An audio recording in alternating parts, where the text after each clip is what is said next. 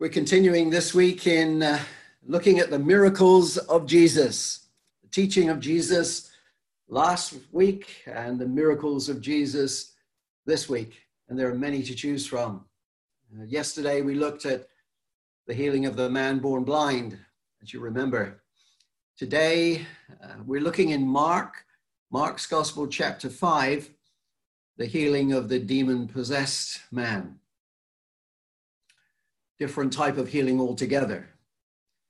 When Jesus and the disciples crossed the lake, they encountered a man with an impure spirit, which means demon possessed, who lived in the tombs. Matthew chapter 8 says there were two men, but only one was talkative, it seems. He did all of the talking. The demons that possessed him had made him incredibly strong, we're told so that he could not be bound anymore, not even with a chain. For he had often been chained hand and foot, but he tore the chains apart and broke the irons on his feet. No one was strong enough to subdue him. A supernatural sort of strength. And I've heard of situations like that even today, uh, where people are given supernatural strength in these circumstances.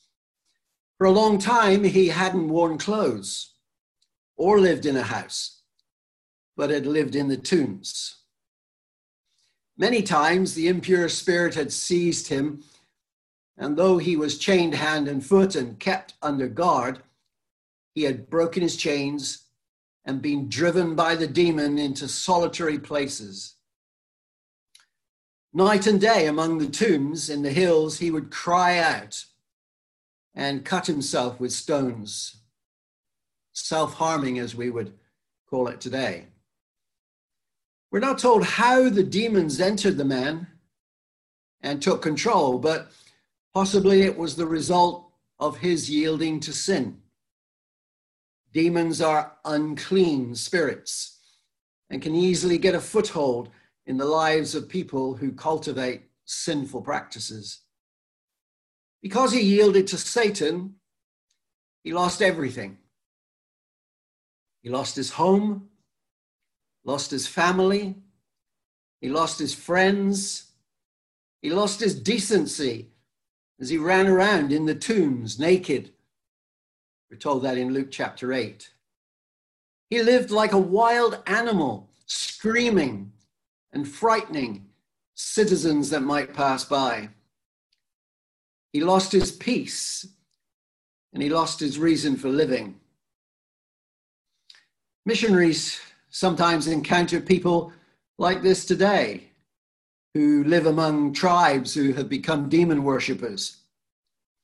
In our modern societies, Satan usually ensnares people through addiction addiction to drink, addiction to drugs, addiction to gambling, addiction to sexual immorality and perversion, addiction to violence.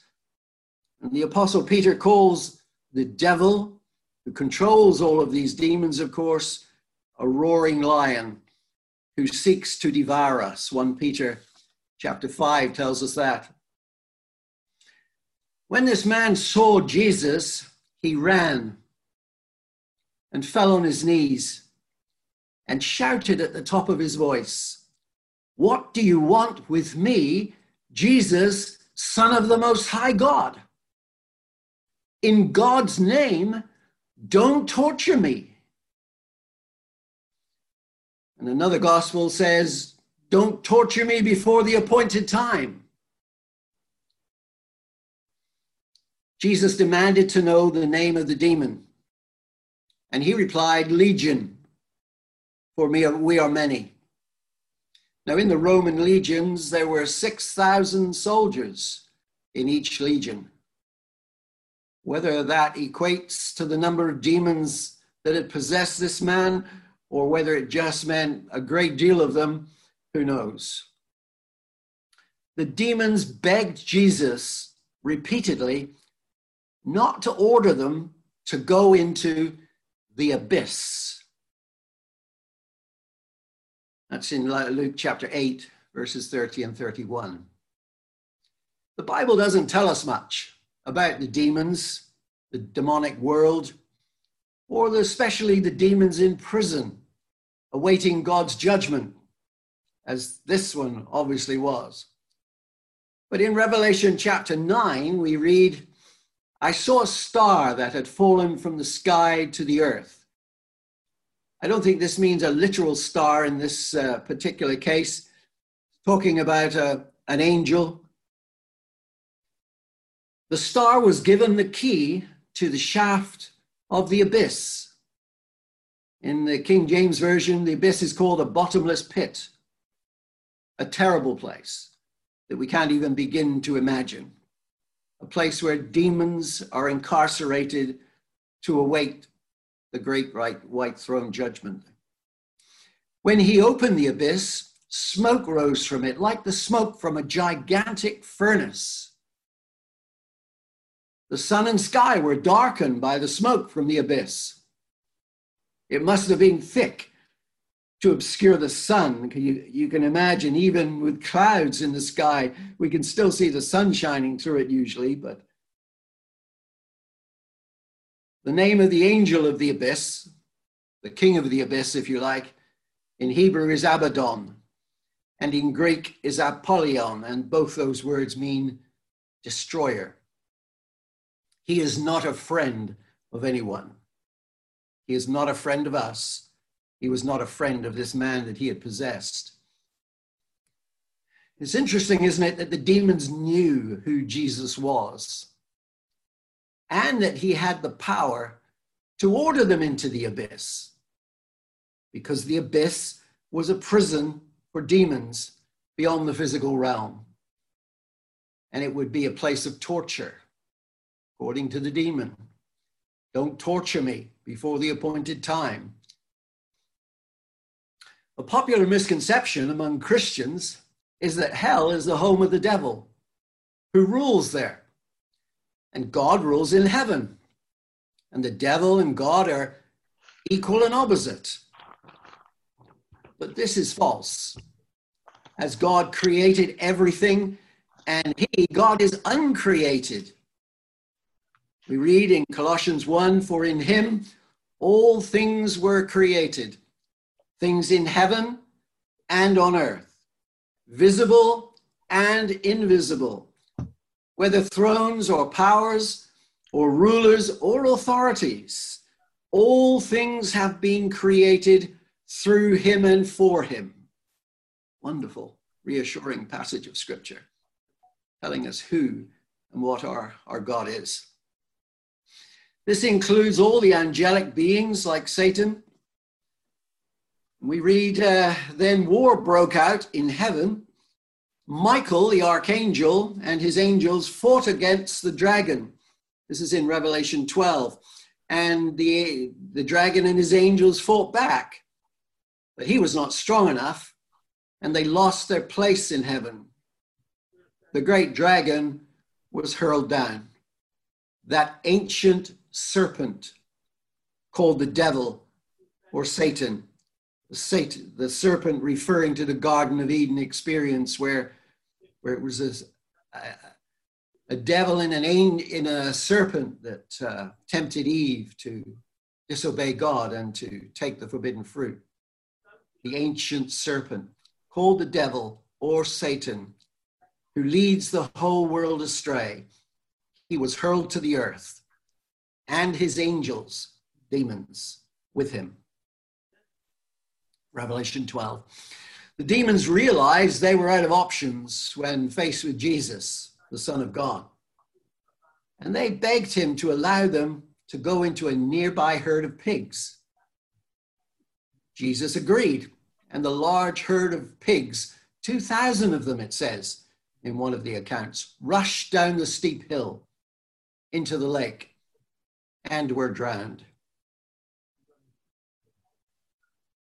When the owners of the pigs came out to see what had happened, they found the man who had been possessed by the legion of demons sitting, dressed, and in his right mind.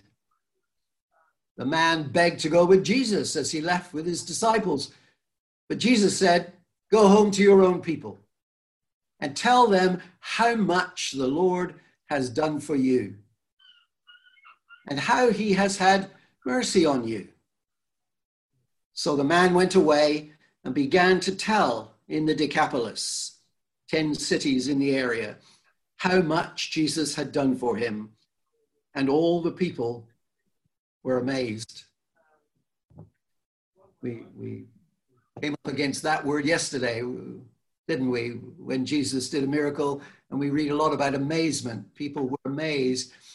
And you'll recall I, I mentioned that it's not enough to be amazed at the miracles of Jesus. That doesn't save anyone. That doesn't deal with anyone's need and anyone's sin. There has to be more than amazement. There has to be repentance and there has to be faith. Then the owners of the pigs and the whole town went out to meet Jesus. And when they saw him, they pleaded with Jesus to leave their region. Did you think I was going to say they pleaded with Jesus to stay a bit longer and tell them more about God and perform more wonderful miracles? No, they just wanted rid of Jesus. They had just lost 2,000 pigs, an enormous uh, asset to the people of that day. The Lord Jesus had performed another amazing miracle in the life of the demon possessed man and he was forgiven and restored by putting his faith in him. But what happens to the devil and his demons in the end? Will they ever see Jesus again? As a thought for today, I thought I would finish by just reading a, a chapter of Revelation which tells us what happens to these demons who cause such havoc in the lives of people in this world. It's Revelation chapter 20. And I saw an angel coming down out of heaven, having the key to the abyss, the bottomless pit, and holding in his hand a great chain. He seized the dragon, that ancient serpent, and bound him for a thousand years. He threw him into the abyss and locked and sealed it over him to keep him from deceiving the nations any more until the thousand years were ended. After that, he must be set free for a short time. When the thousand years are over, Satan will be released from his prison. The abyss there, we're told, is a prison, and will go out to deceive the nations in the four corners of the earth Gog, and Magog and to gather them for battle. In number, they're like the sand on the seashore. They marched across the breadth of the earth and surrounded the camp of God's people, the city he loves, which is, of course, Jerusalem, although it doesn't say that in the text there. But fire came down from heaven and devoured them. God's fire. And the devil who deceived them was thrown into the lake of burning sulfur, where the beast and the false prophet had been thrown. In chapter 19, we read of that. They will be tormented day and night forever and ever.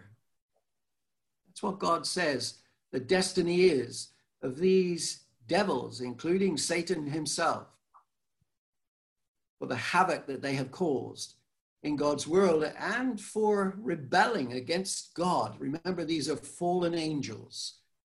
They were not created like this, they became like this. Then John says, I saw a great white throne and him who was seated on it. And we know who that was. It was the Lord Jesus Christ, the one that this demon had come face to face to uh, with the man that he possessed when he when he left and went into the pigs, I wonder if it ever crossed his mind whether he would ever see Jesus again. The earth and the heavens fled from his presence, and there was no place for them. And I saw the dead, great and small, standing before the throne, and books were opened. Another book was opened, which is the book of life. The dead were judged according to what they had done, as recorded in the books. It's interesting, isn't it, to read that as we live our lives in this world, there are angels in heaven recording everything we do, everything we see. The sea gave up the dead that were in it, no escape by being drowned. And death and Hades gave up the dead that were in them, the dead spirits and the dead bodies in the grave. And each person was judged according to what they had done. Not according to what their neighbor had done, not according to what other people had done, we must all give an answer and account for ourselves for what we have done. Then death and Hades were thrown into the lake of fire. The lake of fire is the second death. Anyone whose name was not found written in the book of life was thrown into the lake of fire. It's a thought for the day. It's not what we consider usually to be a good thought for the day. We like to think nice thoughts, good thoughts that will set us on our path for the day with a spring in our step and a, and a smile on our faces and perhaps a song in our hearts. But we mustn't forget the terrible times that are ahead. We mustn't forget that God has set a day when he is going to judge the world in righteousness by his son, the righteous judge. Jesus that stood and cast out these demons from the man by the lake. He is one day going to judge the entire world. But we won't be there. If we love the Lord Jesus and if we have confessed our sin to him and if he has forgiven us, and we have placed our faith in Him and we are trusting Him to be our Savior and to be our Lord. He's paid the price for our sins. We won't be judged at this great white throne judgment seat. We will be enjoying eternity with Him. I can't imagine what it's going to be like. I wouldn't even try to make suggestions. I leave that to your imaginations. But let us pray and thank Him for the fact that we will not be at this terrible judgment seat. Almighty God, how we thank you for the world that you created. We read earlier that you created everything. Everything that has been created was created by you, invisible and visible, in heaven and on earth. And we thank you, Lord, that you placed us, created us, and placed us in this amazing world. And your desire is for us to live for you here and to think about you and to worship you and to praise you and to love each other and to love our neighbor. And Lord, we realize we don't always do that the way we should. And so we pray ask your forgiveness and pray that your Holy Spirit, who lives within us, will enable us to be better at this. Lord, may we look at your word each day. May we study your word and may your Holy Spirit teach us from its pages, leading us into all truth, the truth that we need to know about. But we want to begin this day again by thanking you, the Lord Jesus, for being our sacrifice our propitiation. Thank you, Father. And we pray that as day passes on to another day, we will be anticipating your return to take us to be with you in heaven. In the meantime, Lord, may we bring you glory in all that we do and all that we say. For we pray this in Jesus' precious name. Amen. Amen.